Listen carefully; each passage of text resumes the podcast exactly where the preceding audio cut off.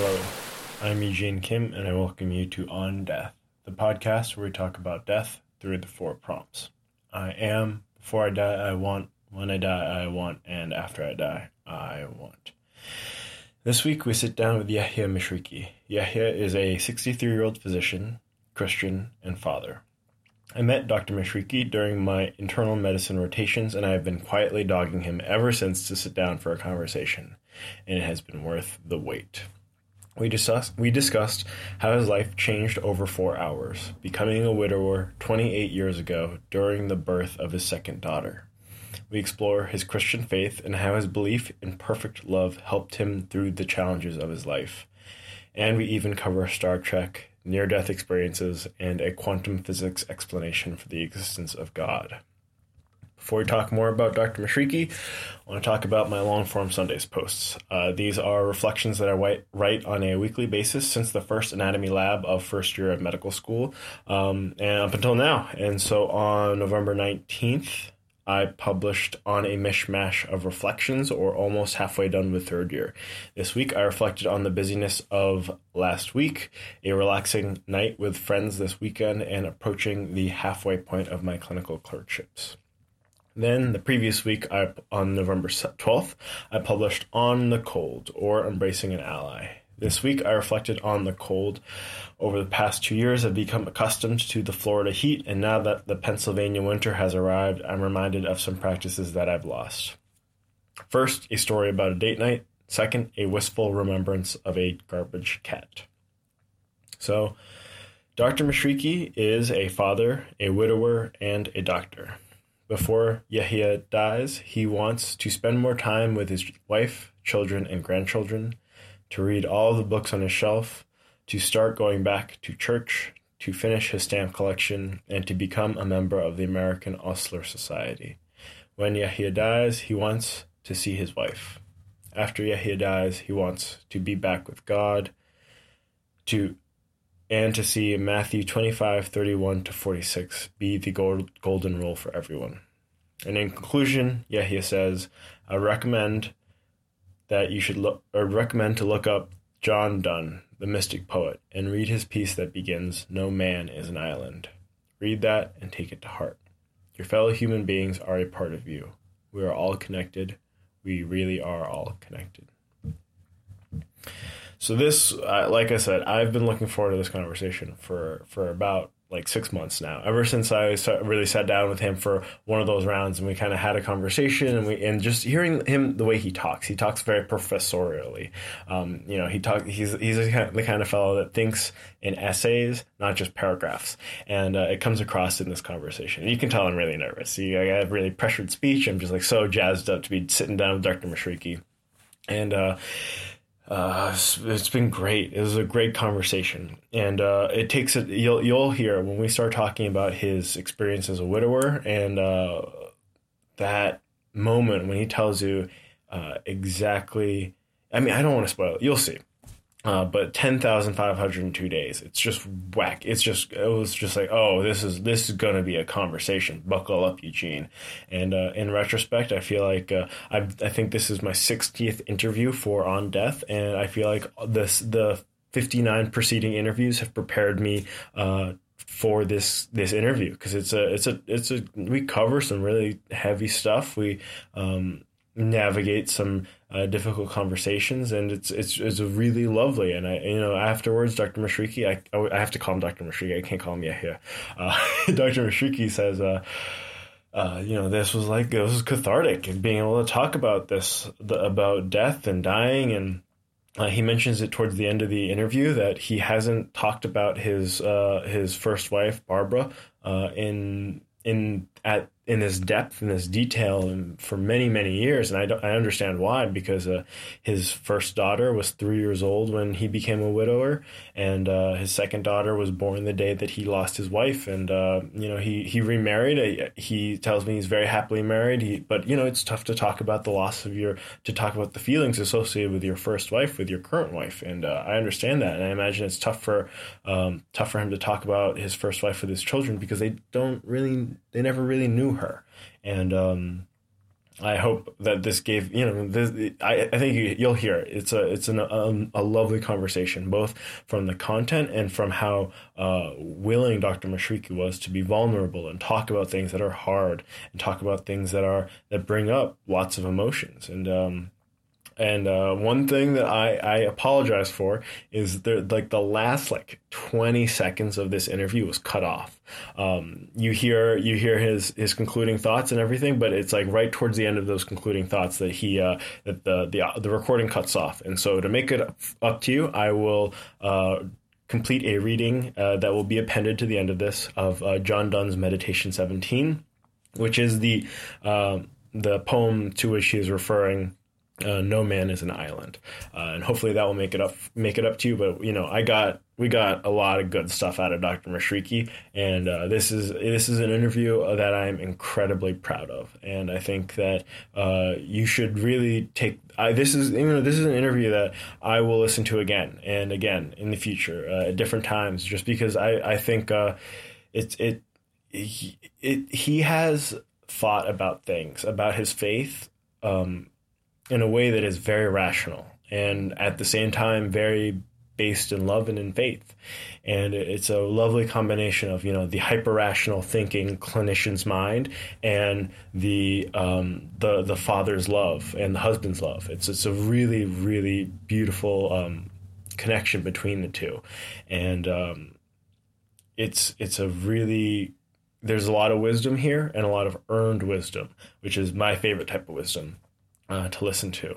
And uh, you know, my partner Mackenzie, she was saying that uh, who I would have never known that my spiritual beliefs line up so clo- closely with Dr. Mishriki, and that's you know that's kind of the point of this uh, interview series is to is to highlight that like oh you know you you you, you see the people in the clinic, you see people all in your everyday life behind the cash register, you might see somebody and you might not know how much you have in common, how much you believe the same, or how much you feel the same about certain things, unless you sit down and listen.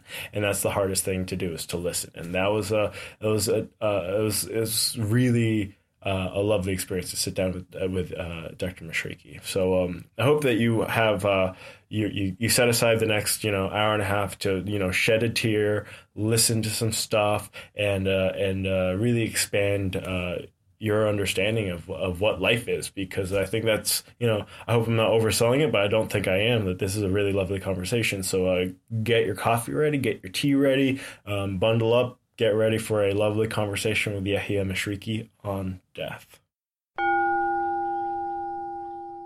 It is November 1st, 2017. I'm sitting here in the Lehigh Valley Physicians Group practice building in, in uh, Allentown, Pennsylvania, and we're going to be talking about death through the four prompts. Uh, Dr. Mishriki, what are the four prompts? The four prompts are I am, uh, what do I want people to think, what do I want people to think of before I die, when I die, and what do I expect after I die. Correct. Think, yeah. And uh, what do you, uh, how do you finish that first prompt, I am? Well, you know, I, not to say again, not to sound right. No one, no person is one thing. Mm-hmm. So we all we all have multiple personas always. Uh, some are public, some are not public, mm-hmm. but we have many personas. So I am first and foremost a father. Uh, I am a husband. Mm-hmm. Uh, I am a doctor and a, teacher. I consider myself very much being a teacher. I am a brother. Uh, I am a colleague. And one of the things I would say I am, uh, high up on the list, I'm a widower. Mm. Uh, and that's, um, that's an important part of what I am. So let's talk about those two things, uh, specifically being a father and being a widower. Yeah. Um, what, uh, which one would you like to talk about first? Well, let's talk about my kids. That's a nicer topic. yes, absolutely. So, what? Uh, how old are your children now, and uh, what, what what is your relationship to fatherhood, and how has it changed uh, from when they were young to. I imagine now they're adulthood? Yes. Oh, yes. So my older daughter, Katie, her full name is Kate, but we call her Katie. She's 32. She's a mother. She has a three-year-old, my first grandson, oh, Sebastian. Uh, she is in a wonderful uh, marriage. Her husband Brandon is a terrific young guy. She's currently pregnant with her second child, about Mm. 15 weeks along. She is currently studying to, for a master's degree in museum administration. She is an artist. Uh, she lives mercifully only 35 minutes away, so I get to see her and get to see my grandson. Um, so that's Katie. She's a very unique person. She's very highly, highly intelligent, takes after her mother, uh, very artistic, but also scored in the 97th percentile in the state of Pennsylvania in mathematics. Ooh. So she's both a glass blower and she's a she can think mathematically very well. So she's an interesting combination of her mother and me. Uh, that's Katie. My younger daughter Hannah is 28. Uh, she'll be 29 in January. She is a, an electric. I'm sorry. She's an environmental engineer. She's pure science. Mm. My one daughter is art, uh, go with the flow emotions. My other one is pure science. You know, can do anything in mathematics that she wants. She's uh, she is, like I said, an environmental engineer. She moved to Colorado about uh, five months ago, unfortunately, so we won't be able to see her as often as we used to. She is Mm. In a steady relationship with a young man, uh, Evan, for the last maybe four years, which is the longest she's had a steady relationship. So this might be the one for all we know. Mhm. Um, but uh, yeah, so Hannah is the the side, the right brain, and Katie is the left brain part of the family. Mhm. And uh, what? Uh, how is it to have your, you know, to go from fatherhood to grandfatherhood? How has that transition? Been? Oh, it's it's one. I mean, obviously, everybody you've spoken to who's been a grandparent loves it. Uh, it it you know it allows you to go back to that time of having the small child and enjoying a small child, but without the external stresses that you had when they were small. So when your children are small, and you're in the beginning of your career, you work a lot of hours. You're very stressed. You have less time to spend with them. Uh, and when you do spend with, time with them, again, there's, there are the external stresses you're always feeling Mhm. When you become a grandparent, you don't have those stresses when it comes to the grandchild Mhm. because the parent takes takes the brunt of those stresses, and you don't have to worry about them. Mhm. Mhm. So it's the, a, cha- a second chance at being a father and enjoying the child without the pressure of when your children were small. So it's really quite special, really en- quite enjoyable. Mhm. Yeah, that is, uh, and that is also a relationship. The grandchild to grandparent is one that I understand is very special. It is. Um, and uh, is there is there some is there was there a grandparent in your life that kind of No, no. Both my, I mean, my father's mother died when she, when he was about ten. Mhm. I never met her. My father's father died when I was two years old. Mm. Never spent any time with him. He died of a complication of an appendectomy back in the old country. My mother's mother died when she was, when her mother was 21, Mm. died of tuberculosis. My f- grandfather on my mother's side died, he was about 42 of a brain cancer. So uh, I never met my grandparents. Never had that l- luxury. I, I do have my my wife, my first wife, who died 28 years ago. Her parents sort of became like grandparents, but it, it wasn't quite that. We didn't live in the same town. We didn't see them all the time, Mhm. but they're wonderful, wonderful people. But I didn't I didn't have a grandparent experience to speak of. Mhm. I understand that because uh, my parents, my my parents are from Korea. They immigrated here when I was uh, before I was born, Yeah. and uh, all my grandparents speak Korean, and I do not speak Korean. So that is that has been a, a large barrier to that kind of a relationship. Um, and so you uh, you have one grandchild that is three years old. You have two daughters, Yes. uh, both adults that are that sound like they're successful. And um, what uh, what is fatherhood like? Is and, and I imagine now you have a nostalgia behind you with Sure. with them uh, having grown up and starting their own uh, start, starting their own families. So, Right. What is it like? Well, so it you know it, it comes to a so I, I hate to say they become friends rather than children Mm. because still I am the parent and I come from the old country where your kids are not your friends no matter how much cl- how close you they're not your friends they're your Mhm. children which actually is a, a much closer intimate relationship but they are young women who are successful they're intelligent when I talk to them the level of conversation is always so so different than it was. It's a high level of discussion. They're intelligent. They know a lot that's going on. Mm-hmm. they um, you know i cannot i can no longer uh, bamboozle them because they know more than i do about a lot of things. So Mhm. that's taken the conversation to different level. The conversations we have are much more meaningful obviously than when you're well it, it, it, when i say meaningful it's often metaphysical besides the, so it, it's taken a different level um, which is fa- lovely i love it so you, and i'm just absolutely floored by how bright they are, how capable they are, how independent they are. um, how intelligent. I mean, it's it's. Uh, I, I really have enormous respect for them. Mm-hmm. You don't respect your children when they're small. It's not this. You know what I'm saying? You, you love, you adore your children. You do anything for them. But respect is not part of it. But now I have this respect for my children as young adults, um, and uh, it's it's it's a terrific new stage to be in. Having said that, I definitely miss they, miss their being small. Mhm. As hard as it was, and as uh, as difficult as it was, it was a wonderful time. How when did that transition happen to to the respecting them as a young adult? Like, do- is there is there like a Yes. moment you can point no, to no, it? no. It's you can feel it. So you know when they hit college Mm-hmm. and they're studying and they're becoming very knowledgeable about, certain things, and they start thinking differently, and you can see that their way of thinking about things Mm. changes. Mm-hmm. They're no longer the adolescent that's reacting; they're the adult that's thinking it through, and has reasons for why they think what they think. It's a rational way of thinking, uh, and they're developing a, a stronger personality, and they're developing beliefs, uh, and they have reasons for those beliefs. Mm-hmm. Uh, it so it, it happens probably at the college level. Once they leave your house, really, once they leave your house and you don't have control over them from minute to minute to minute, that relationship starts to change Mm-hmm. Mm-hmm. uh, in a good way, in a good way for sure. But that's what it, when they're gone and they're on their own and they don't have to rely on dad all the time. Mm-hmm. That's when the relationship changes. And so let's talk about mom and and your and your identity as a widower. Uh, Mhm. And you briefly mentioned it uh, 25 years ago, I believe. 28. 28 years ago. Ten thousand five hundred and two days. How? Tell me I, about I it. may have to stop once in a while. Absolutely.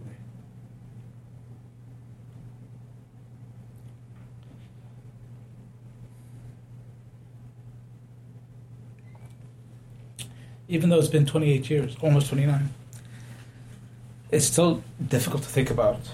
So, you know, when people say, "Well, you're going to get over it in time," you don't get over it. You you learn to live with it. You mm-hmm. accept it. I mean, I accepted my wife's death. I'm a, I'm a Christian, so the, the the fact that she died, in some ways, this may sound strange, was a terrible tragedy, but it was not a tragedy, because as a Christian. I believe that we all go back to God. All of us, Mm-hmm. Christian or not, whether you believe it or not, you will go back to God, in my opinion. Uh, so when she died, it was a horrible thing.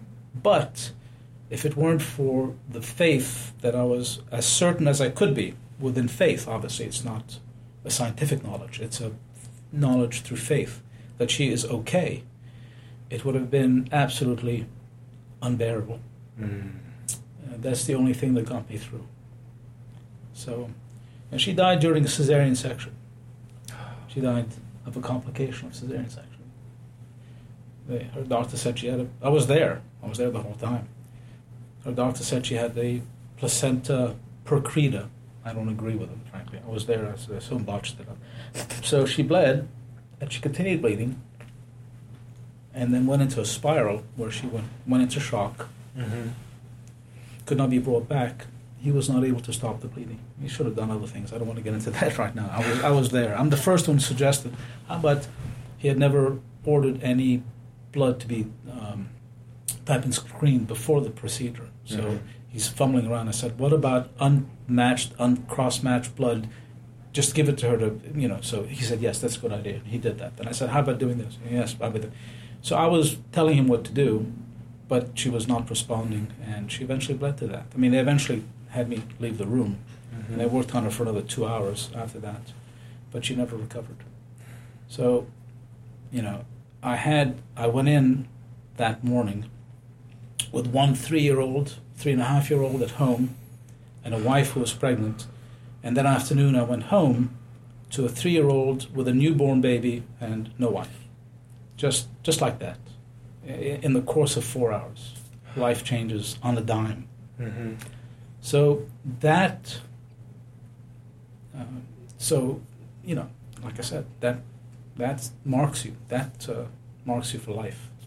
What uh, what what have you learned from that? I mean, what how how has, can you even point to things that the ways that it has changed you? Oh, sure. I mean, uh, we may be jumping the gun, but if talking about death, Mm-hmm. I mean, I have thought of death almost daily since that time. Mm-hmm. Not in a negative way.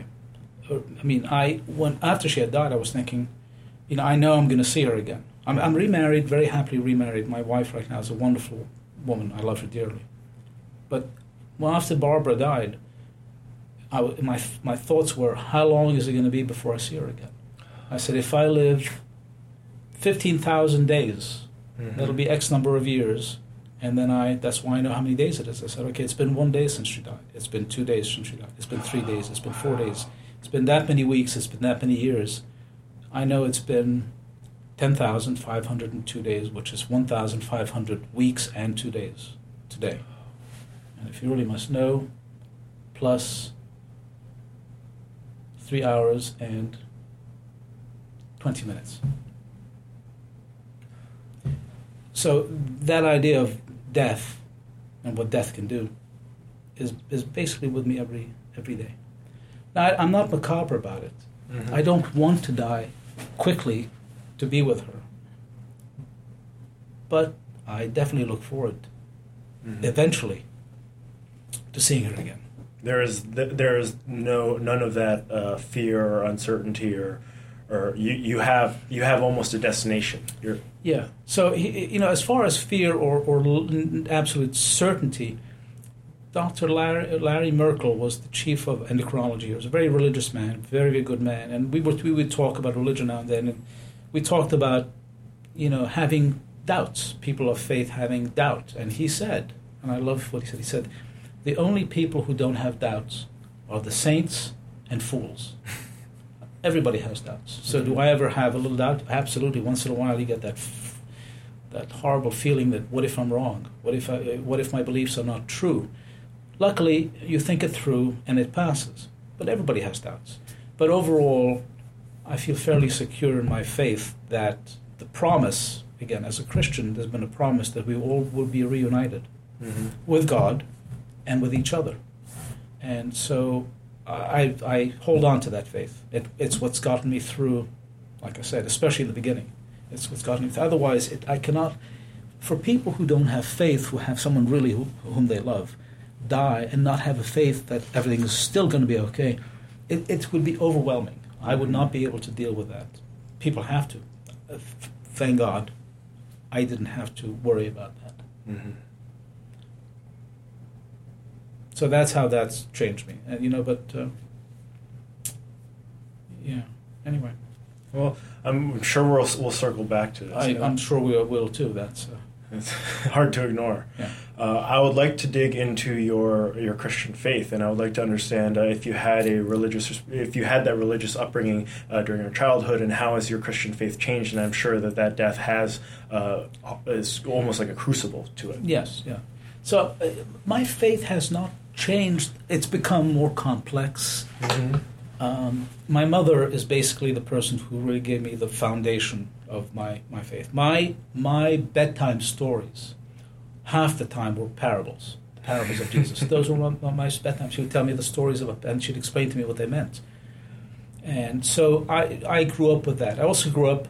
My mother was raised by the nuns, and not really the nuns. She she was raised by her cousin, but she went to a Catholic school where the nuns had much to say about what you believed. So Mhm. she had a Catholic upbringing. My father went to an English school, so he had the Anglican Christian faith. Mm-hmm. It was it's more subdued.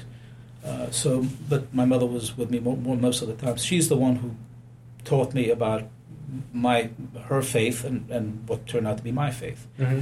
So it hasn't changed in in a great way, amazingly, because she had great. I think her belief was so strong and so pure. She's still alive. Mm-hmm. Uh, that it's it has sustained me and it hasn't changed a lot. She is not a traditional Christian in the sense that dogma. This is what you believe. There's no questioning, and this is what it says in the Bible, and therefore that's true. Mm-hmm. She said no. You know, she said, and she would quote. She read extensively about religion, and she read outside of the Christian faith, and she would quote Buddha, and she would quote other, you know, Mm-hmm. to make her point. And the point was that, um, you know, God gave you a brain, don't park it at the door when it comes to faith. You have to analyze, evaluate your faith and say, does it really make sense, or is it really does not make sense? And so, for example, um, I was not raised to believe that if you're a non-Christian, you're not saved. Only Christians are saved, which is what some Christian sects teach.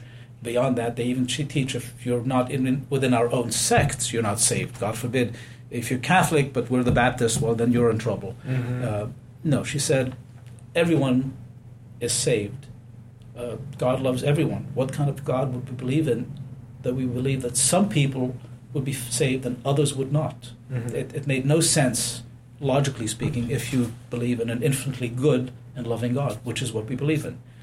So my faith has not changed. It, it's become even stronger in that regard. The more I have grown up, the more I've seen, the more I have realized that Christians don't have. I I think we have the the truth of Jesus, but we don't have the only truth. Other faiths have truths also. Now they may not believe in in the divinity of Jesus, which we as Christians do, but that doesn't mean that their faith is wrong or mm-hmm. false. It's not. It's correct as well. We just have a little extra that they don't have. That's mm-hmm. all. Mm-hmm. And so th- that's been my faith. I, you know, in in First John the epistle of, of John, the first epistle, fourth chapter, eighth verse, it says, God is love. Three simple words God is love. And if you truly believe that, and if God is perfect, then God is perfect love. And if God is perfect love, then there's absolutely nothing that we as humans can do to alienate Him from us. Mm. Because if you say, well, God is love, but these are the requirements you must fulfill, in order to you for you to be loved by God or to be accepted by God, then he is not perfect love. Perfect love does not require anything in return. Perfect love only gives, requires nothing. So if God is perfect love, and I believe he is, not that we should misbehave or do evil things, we shouldn't. We should always try to do the best we can. But if you are someone who is not who is not always moral or who sins, we all sin, but who does things that are less than good. Mm-hmm. Does that mean that God does not love you, or that no, absolutely not. You cannot. There is nothing that can. In, in, in the Bible says nothing can separate us from the love of God. Nothing. So that's how my faith is. That's how it's been from the beginning because of my mother. And have you, uh, uh, pr- like, given that that same style of faith, that same uh, style of Christianity to your children? I've tried. My kids are not necessarily believers. Mm-hmm. In fact, my older daughter for a while was an atheist. I think she's come around now to being maybe agnostic. uh, I think being a mother does that to you. Partly mm-hmm. that, partly all the discussions she and I. We've had lots of discussions about religion. My younger one have not had too many discussions with her, but I also think that her she doesn't have a Christian faith. It's it's a little upsetting, um, but it is what it is. I think the best I can do is to always try to instead of being angry or rebuking them, is to always try to point out the good things. First of all, their mother, Barbara, their mother, had a very strong faith. She was very, very had a very strong faith, and I try to point that out to them to say that it's something that's important to your mother. You should think about it. Now, again, you can't force someone to believe something if they don't. Mm-hmm.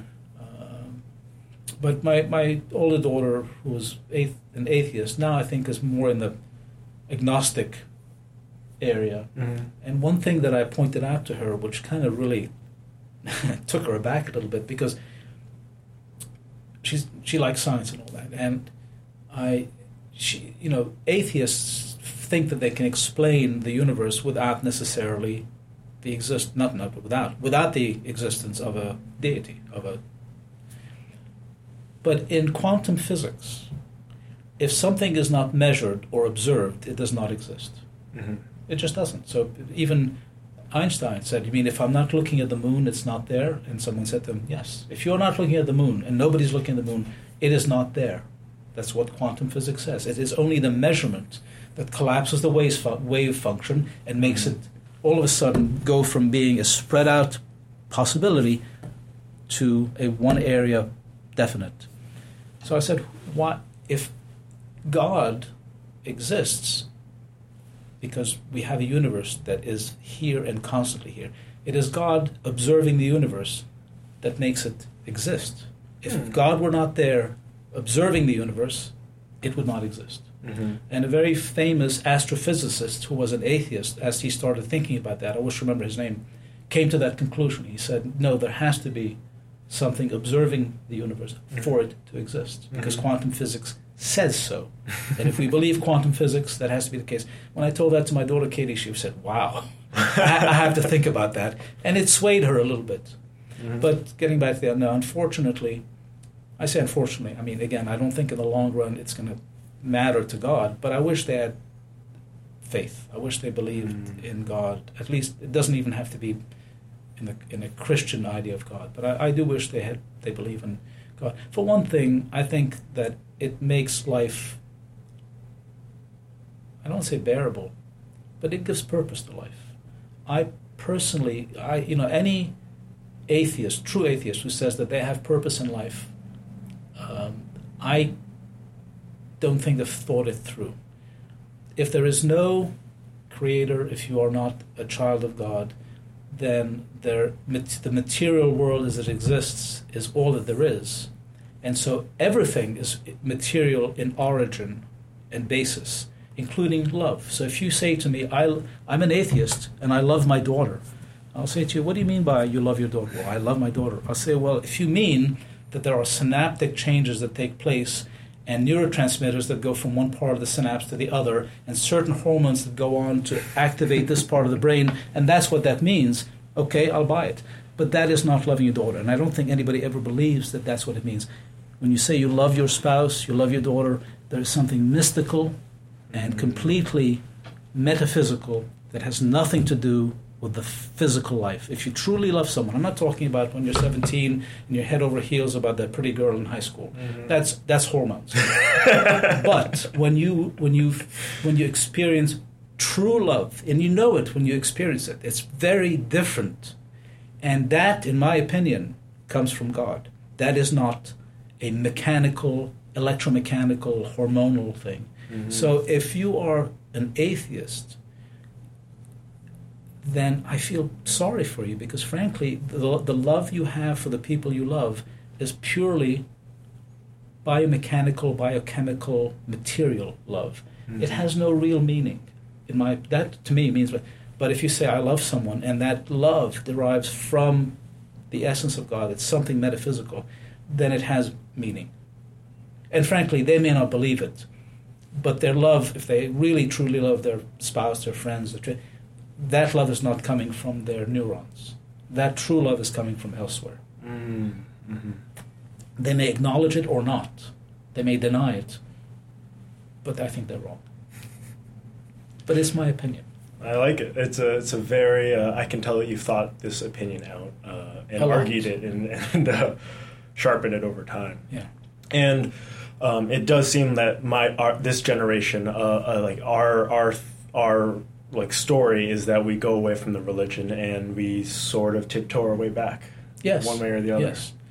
And, and, and you don't, I can, I can, there's a lot wrong with religion. hmm The, the, the main, I mean, the, the, the, the, the main organizations, all of them, in every sect and every special, you know, in all faiths, have done terrible things that we should be very uh, sorry for, mea culpa, you know. But, but you, to throw away religion, to throw away faith Mm. with religion is throwing away the baby with the bathwater. Mhm. You can you can reject the church for what it stands for, and there are a lot of things you can point to the church and say it's done these things wrong, and I don't believe in what it believes in those particular. But that's not the same thing as faith. Faith is independent of church. Now I love the church. I think that, and and I think my role in the church is to try and change it. hmm So leaving the church doesn't make it any better, in my opinion. It makes it worse because someone has to be there to say, "Listen, you know, I think you're getting it wrong. We need to rethink this." hmm So, but but you can have a great faith and not belong to the church.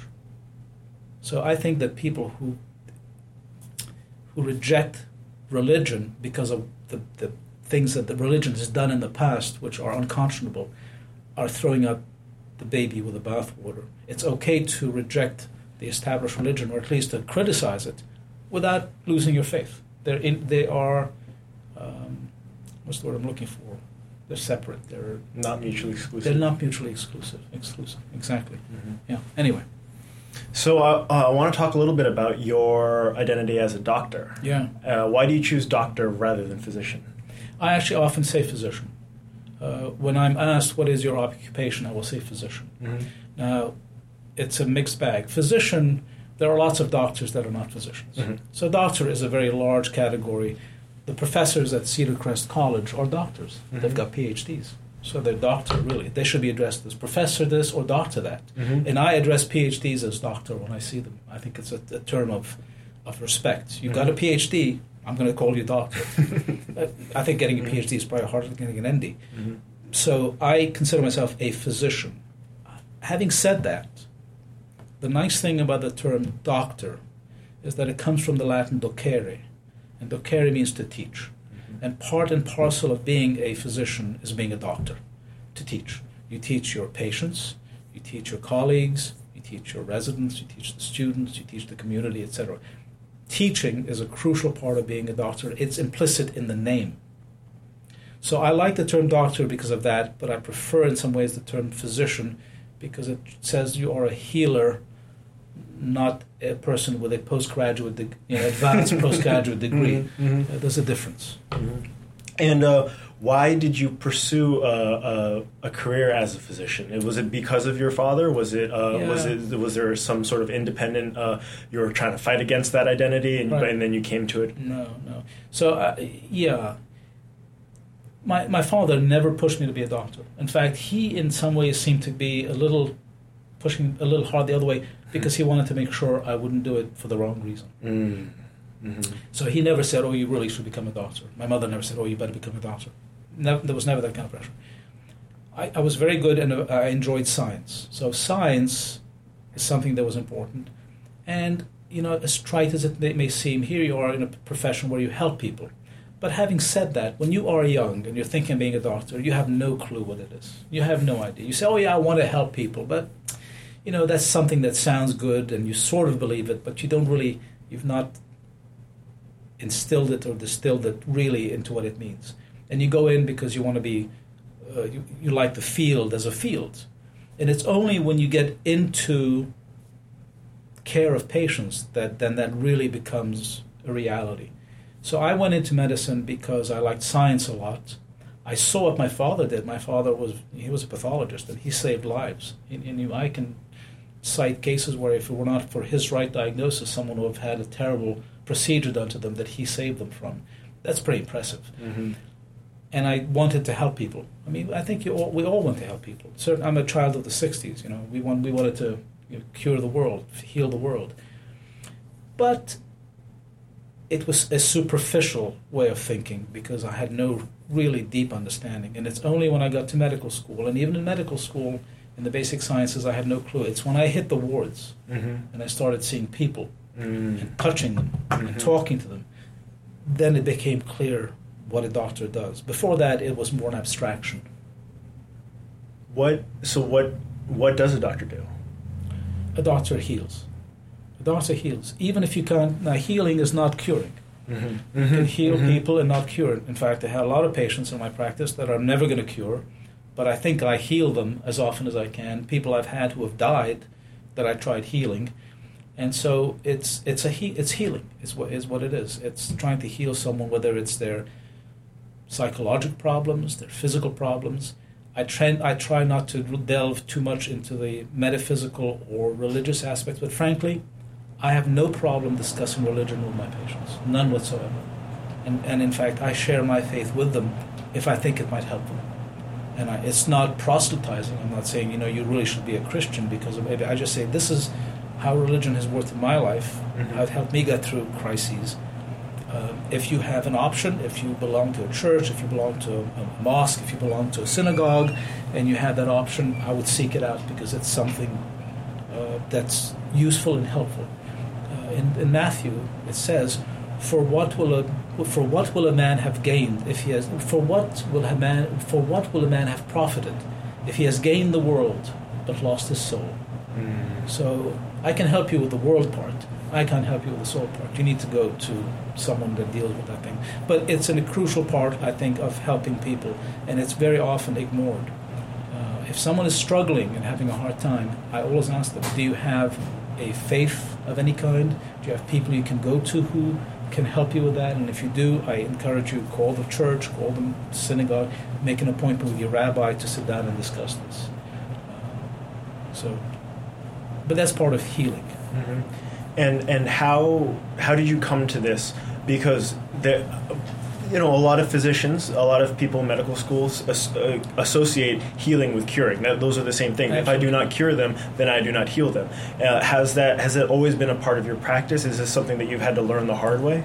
Um, you, you always learn it the hard way, but it but, but it but it was part of my practice very early on. It's something that becomes clear very quickly. You know, when you're in practice after just six months to a year, you know that you're not going to cure nine out of ten or eight out of ten people you see. They've got diabetes, they've got this, they've got that. You're going to try and keep them as healthy as you can for as long as you can. So you realize very quickly that healing is a lot more than curing. Mm-hmm. There's a very famous French saying, which is, um, uh, let me see if I can remember it. Um, guérir parfois, soulager souvent, uh, consoler toujours. And it means to cure sometimes, to support often, and to console always. I like that quite a bit. Yeah. And one thing that uh, we we medical students sometimes call you is the Jedi of the physical exam. and, and you roll your eyes probably accordingly. Uh, I remember you told me that uh, you, if you were an, you would have your skills would be average if you were an intern in the seventies, Maybe 50s, maybe fifties. not 70s. Yeah. the skills have fallen uh, a lot, unfortunately.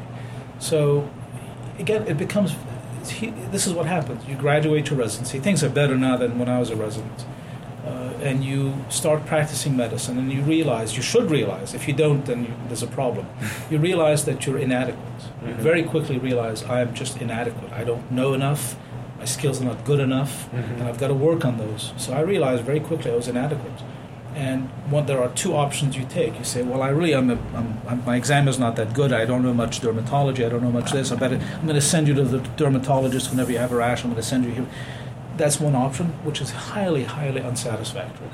The other option is to say, well, I'm going to have to get better. Mm-hmm. And you take it upon yourself and you say, what is it that I'm lacking and how do I fix that? And that's what I recognized very early in my career. I said, I've got to fix it. And I had some clues very early on that how things, how, for example, the exam was uh, important. Probably the very first, I think the s- first or second day of my doing introduction to clinical medicine, we were paired, another student and I were paired with a cardiologist. He was an old time cardiologist. He was, he was probably in the 60s at the time. He took us to the bedside to see a patient who had mitral valve prolapse. I'm sorry, idiopathic hypertrophic subaortic stenosis, now known as HOCM, with obstruction. And the patient was in the VA, and I could see the patient. And the, this cardiologist started to examine the patient, tell us all about asymmetric septal hypertrophy and mitral valve, this. And, and I'm thinking, I have no clue what the man is talking about. What I mean, I was completely at a loss. But I did look under the bed, and I noticed that the patient had his shoes, and one of them had a brace on it and a big heel lift. So the cardiologist asked, Do you have any questions for this patient? And I said, Yes. Apparently, one of your legs is longer or short, short of the other. Were you born that way, or was that something you acquired? And the patient started saying, "Oh no, no, I had this." And the cardiologist looked at me like says, "How did you know?" I mean, the guy's in bed, covered. How did you possibly know to ask that question? I said, "Well, I looked under the bed. I saw his foot, shoe, his shoe," and I realized right then and there, you've got to be observant Mm-hmm. and you've got to develop skills of observation as well as you know auscultation, percussion, etc. And I started working on that at that point. Mm-hmm. Uh, and so, and I've, I've been working on it ever since. And I can truly say that I think my physical exam skills in the last three to six months have improved as compared to a year ago because I've been spending a lot of time listening to tapes by Proctor Harvey, subtleties and things that I was not very good at that I've gotten a bit better at Mhm. because I'm working on it. Now, you have to understand, I'm not claiming extra, I'm not super smart. It's just you, you can do it if you put the effort in, Mhm. but it takes effort. Mhm. It's not going to happen on its own. It doesn't happen magically just by making rounds. You've got to take the time, you've got to put in the, the hours, and you've got to close, you know, close the circle, as they say. Apply what you hear and learn to the patient, come back and study it some more, and keep doing that. Mhm. So, if I have better than average skills, it's because I've spent the last 35 years working on it, Mm-hmm. and I'm still not anywhere near where I think I should be. Mm. And that, that I think is the sign of a of somebody who is at least on the road to master to, to being a master is, is the, just the realization that I don't know much and I'm trying to work and these skills are perishable and I must hone them every day. Yes. And uh, one thing that also strikes uh, stands out to me is the, those skills of observation. Um, they're almost lost on people that don't have them. Is that like you? If you don't notice it, you don't notice that you don't notice it, and it's it's a very it's an odd game of like of, of when you notice something is like uh, am I picking up on something or am I just is this something that is not important? And it's it's a very tough uh, delineation. Yes. You have to be. People are not observant, unfortunately, now because for one thing, they're constantly distracted. The iPhone, the iPad. Nobody stops to look and actually register what they're seeing because they're distracted. Um, and, that, and that's a huge problem in medicine. Um, observation is still the first thing. Your exam, a physician's exam, starts the minute you lay eyes on that patient before you say hi. Mm-hmm. The exam has started. And, and it's a pity because, frankly, one of the things about physical exam and getting a good history is that when you do make a, a, a good, when you come up with an, a, a physical finding that's useful and helps crack the case, it is so satisfying. So not only is it good for your patients, Mhm. and you should do it primarily for that reason, but Lord, let me tell you, it is so f- personally satisfying that people should do it just so they can get that wonderful feeling of I did it, I did a good thing, I Mhm. did it the right way. You know, it, it- it's worth it just for that. That's a selfish reason, but it's still a reason. Mhm. You got sometimes you have to pair the selfish and the selfless together Yes, to, to yes, keep things yes. moving in the right I direction. mean, I would still do it if it was not making me happy, but when I do something, when I pick up a finding that everybody else has missed, and I'm able to make a diagnosis, I'm walking on cloud nine for the next week. You, know, you feel it, you feel great. Mhm. And so, how do you finish the next prompt? Before I die, I want.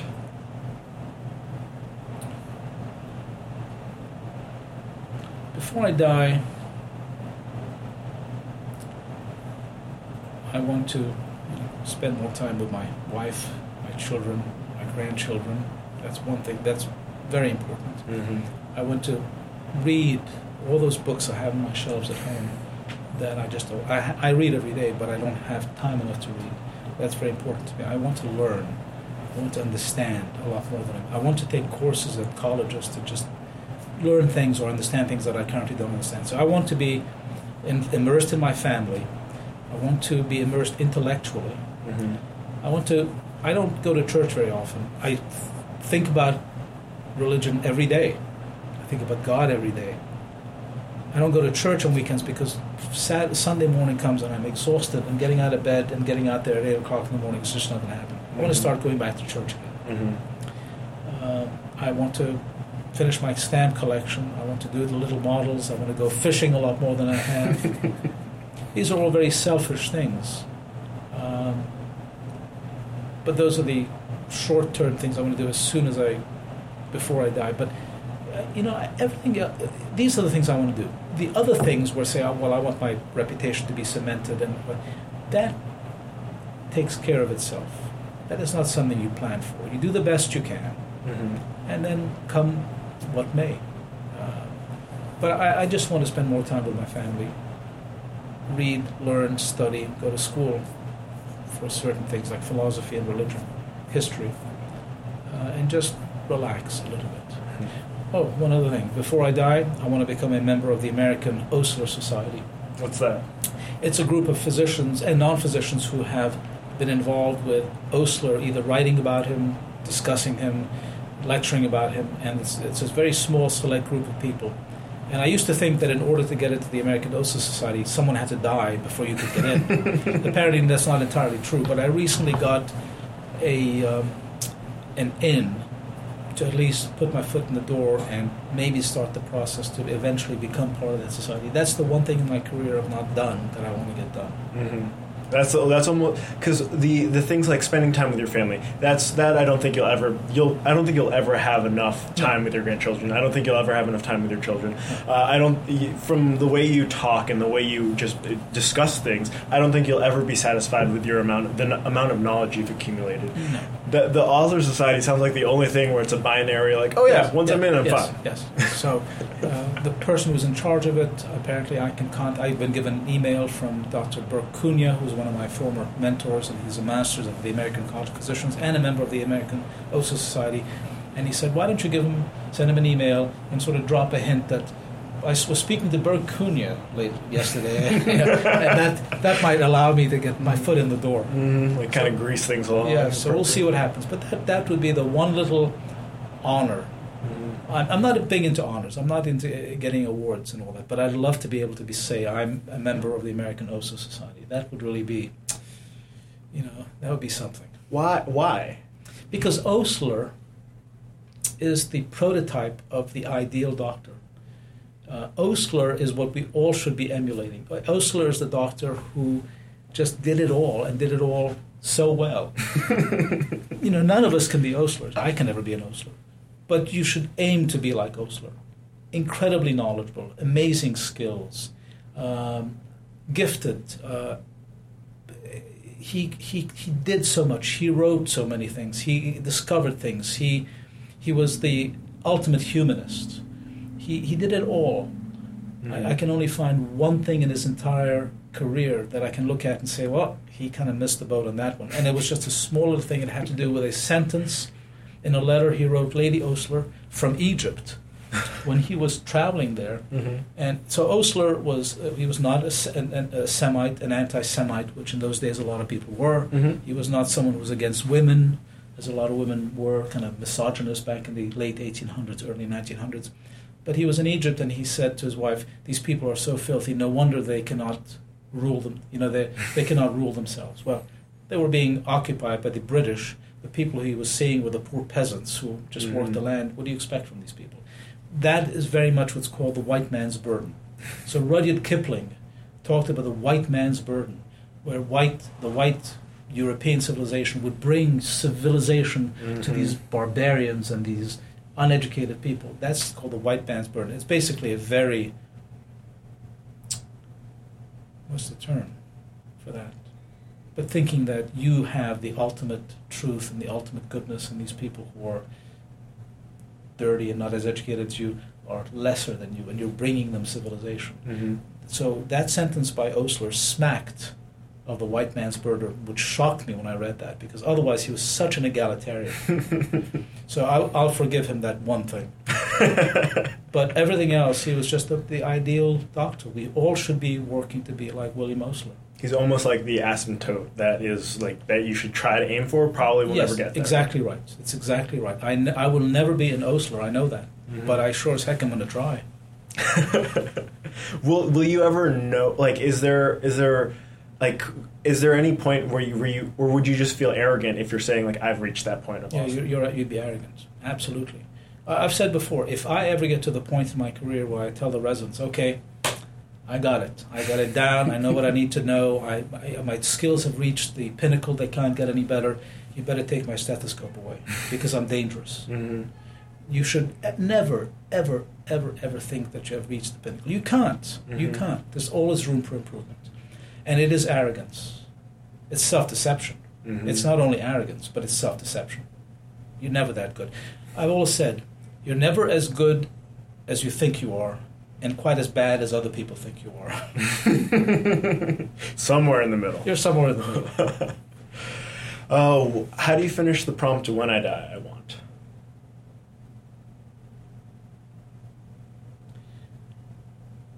Uh, well,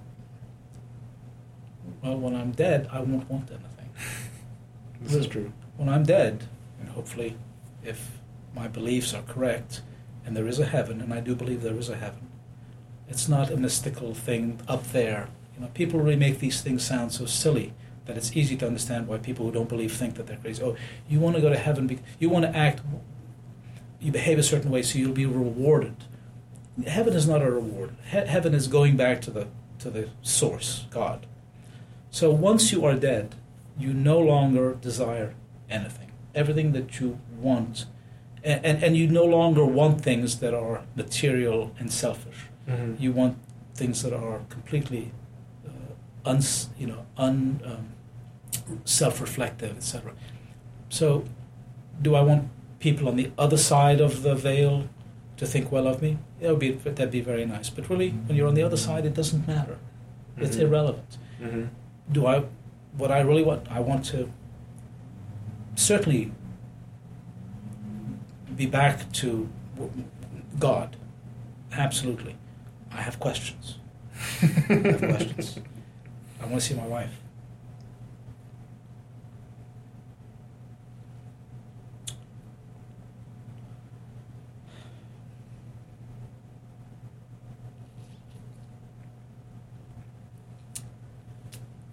But there'll be no wants after that. There'll be no desires. Mm-hmm.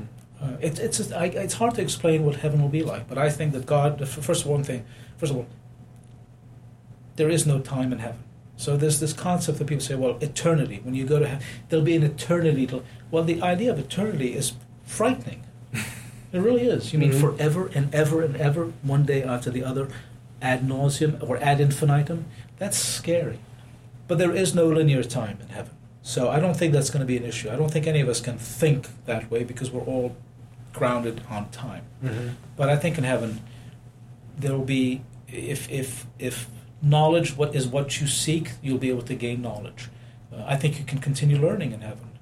Um, if love is what you seek, you'll have plenty of it. God will be there. The light will be there. The people you love will be there. All the friends, the family, they'll all be there. Um, so reunion with God and the and reunion with my wife. Mm. It was a strong list. It is a strong list, and you know here's the thing, because you have to come to an understanding, which was very hard for me. Once you're in heaven, your wife is not your wife. What do you There mean is by no- There is no marriage in heaven. There's not that s- sacrament. To me, it's, marriage is a sacrament. But she is going to be Barbara. She is Barbara. But she's not going to be my wife. And what about my wife now? What's she going to be if Barbara is my wife? I can't have two wives. I, I certainly want to see my current wife in heaven eventually as well. So, and there is a parable about that where Jesus talks about there is no marriage in heaven. And at first it was very upsetting. What's going to happen? I mean, won't Barbara be my wife again? And the more I thought about it, the more I realized, well, forget the label. Everything that she was to you before, everything important that she was to you before, she still will be. You just won't label it my wife. And that I can live with that. That's okay. The label is not important. It's the actual relationship and what it meant.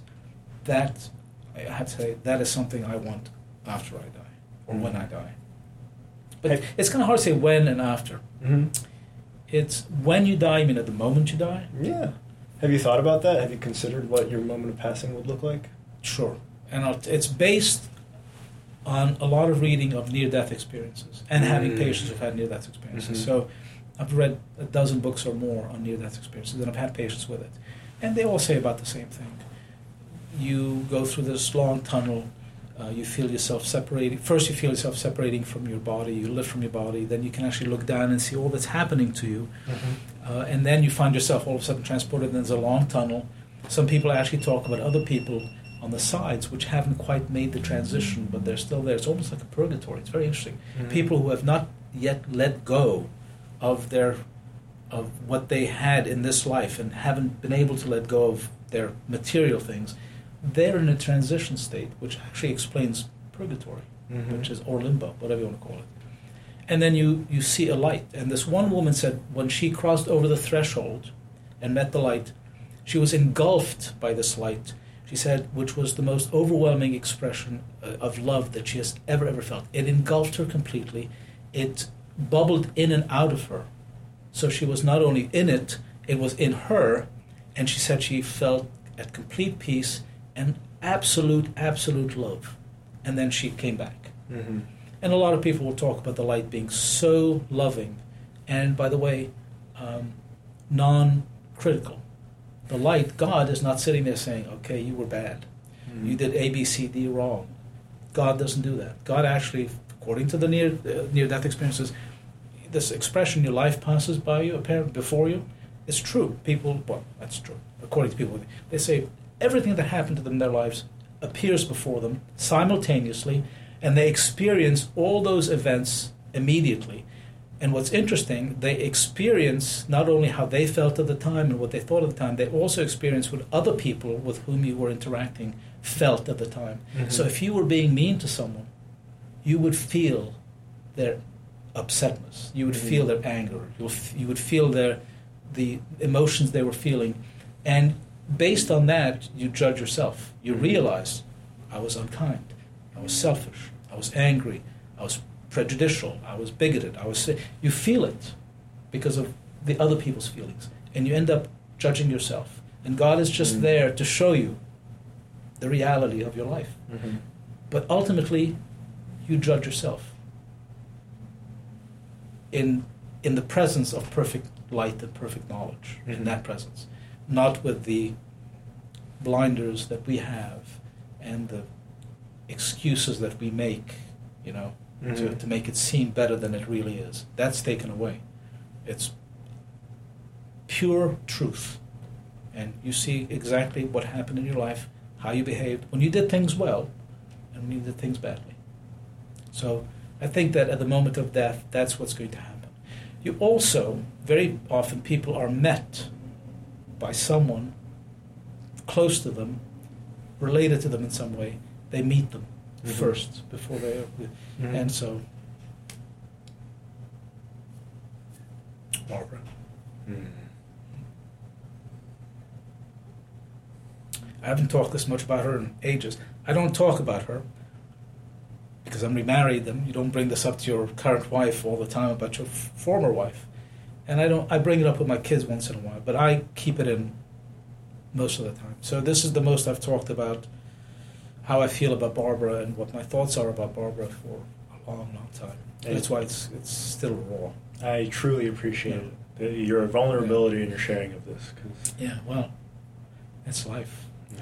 It's life. We all, uh, uh almost none of us is going to leave this world unscathed mm-hmm. or unhurt in some way. But that, in my opinion, is the absolute purpose of this life. If you come here and you can't learn something from it and try to be better from it, then you've wasted that opportunity. But this is this is the opportunity for being, becoming, hopefully, a better person mm-hmm. on your way to eventually reunion with God. Mm-hmm. And so we've talked a lot about uh, what you want after you die in terms of what you would like to experience, the, the questions you'd like to ask, the people you, you would like to see. But I would like to just take on, kind of take a get back to the terrestrial and understand what do you what do you want for, for humanity, for the Earth as a whole, uh, like after afterwards, after your passing, because things are wacky, right? They really are wacky, and, and it's very distressing these, these days. Well, I mean, it, it's too simple an answer to give, but frankly, obviously, you know I'm a big fan of Star Trek. Mm. And Star Trek, you know, takes place in the future where every, all that's been worked out. Mm-hmm. There's no money. Mm-hmm. People don't have money because they don't have to go buy things. So there are not people who have a lot of money and people who have little money. There's no need for money. Uh, all your desires are supplied. Uh, everybody gets along, and not only gets along, they all get along with other species, much less mm-hmm. their own species. Uh, so will that ever happen? Oh Lord, I mean, I, I certainly hope it does. I, I don't want to sound pessimistic. I just think that human beings are so fallible that short of divine intervention, there'll always be a little bit of strife. But at least could we could we lessen it to something a little crazy than it currently is? Can we get people of different faiths and no faiths to agree that there is a common good regardless of whether we believe the same thing or not, and at least work towards a common good, even if we don't agree with everything. Let's find something we agree on and work towards it. But I think that it, it, what I'd like to see happen, you know, down uh, eventually during my lifetime would be great. After I die, if not, is to eliminate want, eliminate want in the world. Nobody should go to bed hungry in the world. No one. No one should go to should not have a roof over their head. That's a nice roof, not just a tin shack.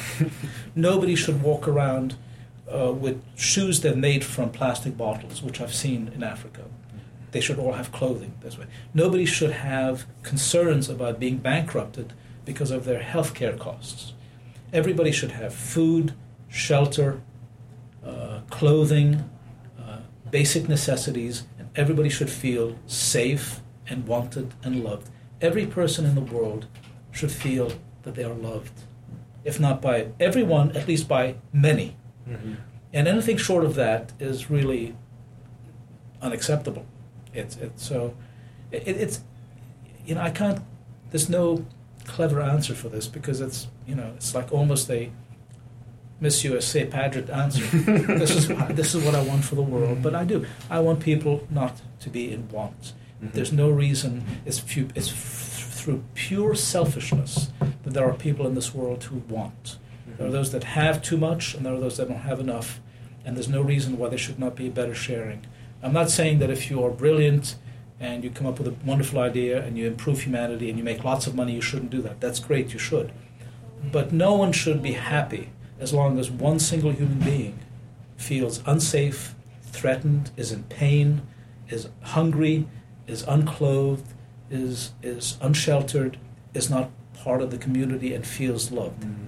Nobody should be happy until that is fixed.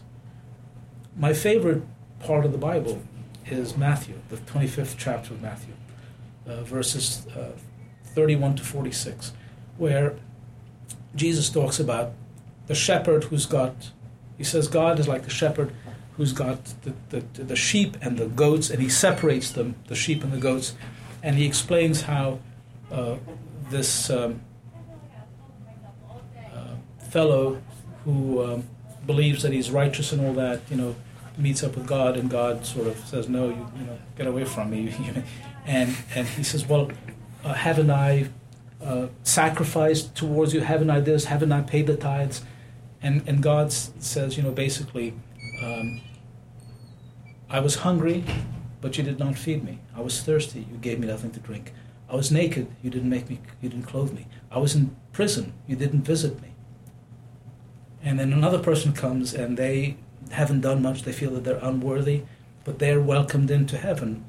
And they say, well, and, and um, so why? And he says, well, um, I, was, I was naked and you clothed me, I was hungry and you fed me, I was, etc. And then he ends up, and then Jesus ends up saying the following statement, which to me is one of the most important statements in the entire Bible and is often ignored completely because people say, listen, all, all religions teach the same thing. They all teach feed the the, the hungry, clothe the naked. This is what all, this is the golden rule. Mm-hmm. All religions teach that. Why is this story different? Because at the very end, Jesus says, If you had done it to the least of these, my brothers and sisters, you have also done it to me. Now, I believe that Jesus is the incarnation of God, or God's presence amongst us. God is saying to you that when you feed the hungry, you're feeding Him it's it's overwhelming. It's overwhelming. It's not just feeding the hungry. It's feeding God. So that's ultimately what should happen in this world. That's why you set that bar so high of, of every everyone, everyone. not just not just most, not just you know five standard deviations. It's, it's, it's some, some theologians have said as long as man, one man is suffering, or woman said, Jesus is still on the cross. He has not come down from the mm. cross. He will not come down from that cross until all this is taken care of. And we are keeping him on the cross. That's the other teaching that the, mm. philosophers say, the theologians. We are keeping Jesus on that cross. He is still crucified in a metaphorical way because we have not followed Matthew to the nth degree. There's no wiggle room there, in my opinion. There's no wiggle room. There's no excuse. You can't say, well, I've done it mostly. Not good enough. It has to be 100%. So that part, that part of Scripture, which says, you have also done it to me, says to me, I believe we're all God, all of us are God's children. Even the, the people in ISIS, who I find despicable, they're still God's children. And unless we treat everyone uh, as as we are treating God as, as as how we should treat God, then we are falling short of what is expected of us. I understand we can't all reach that. Um, you, you have to be perfect to do that, or at least you have to be a saint. And I'm neither perfect nor a saint, so I'm angry at ISIS. But nevertheless, it is uh, that's the goal. So, mm-hmm. what do I want to see happen after I die? I want to see Matthew 25, 31 to 46 be the the golden rule for everyone, mm-hmm. everyone, irrespective of whether they believe or not believe. It's it's irrelevant. Irrelevant. Mm-hmm. Some of the most, some of the nicest people and good people I've known are atheists. Some pretty nasty people I've known are religious. So, uh, you know, you can be an atheist and be a wonderful person, and you can be a, relig- a, a, a quote religious person, very, very strongly religious, and and not be a very good person. Really, unfortunately, mm-hmm. that gives religion a very bad name. Mm-hmm. And, and like along the lines of, of like your reference to Star Trek, that only happened because of First Contact. That they, yes. there was some they needed uh, the the Earth literally needed to get shaken yes. in their understanding of their place in the universe yes. to to experience that change where they became the Federation. Yes. Uh, and and who knows if we'll get there? Who yeah. knows what it would take for us to get to that point of of of universal happiness of, yeah. of universal. I can see you're a Star Trek fan. That's wonderful. Dr. Cochrane, right? Yes, yes. Yeah. Absolutely, that's very good. Yeah, I completely agree. Uh, you know, it's a very high bar, as you say, but it's still what we should be aiming for. Absolutely. And I think this is a great note to end on. And uh, I want to give you the last few moments, last few minutes to address the audience directly, whoever's listening through this little microphone on the desk, uh, whether it's a, a, another medical student who, who happens to think you're the Jedi of the physical exam and wants to hear your thoughts on these prompts, or maybe it's uh, someone in the future, uh, in the distant future, who, who thinks, you know, this guy who's in the Osler Society was pretty cool, and I want to I want to know his thoughts uh, uh, to me directly. So the floor is yours. I would um, I would recommend that you look at for John Donne, the mystic philosopher, the mystic poet, and read. Um, now I'm blanking on the number. He had a series of things he wrote, but the one which begins "No man is an island." Read that, and take it to heart. So for people in medicine, as a physician, where it says that no man is an island, you know, every part, every person is a part of the whole and um, and th- this applies to medicine. This is your your fellow human beings are part of you in a way. We're all connected. We really are all connected. Meditation 17 by John Donne. No man is an island entire of itself. Every man is a piece of the continent, a part of the main. If a clod be washed away by the sea, Europe is the less, as well as if a promontory were, as well as any manner of thy friends or of thine own were. Any man's death diminishes me, because I am involved in mankind. And therefore never send to know for whom the bell tolls. It tolls for thee.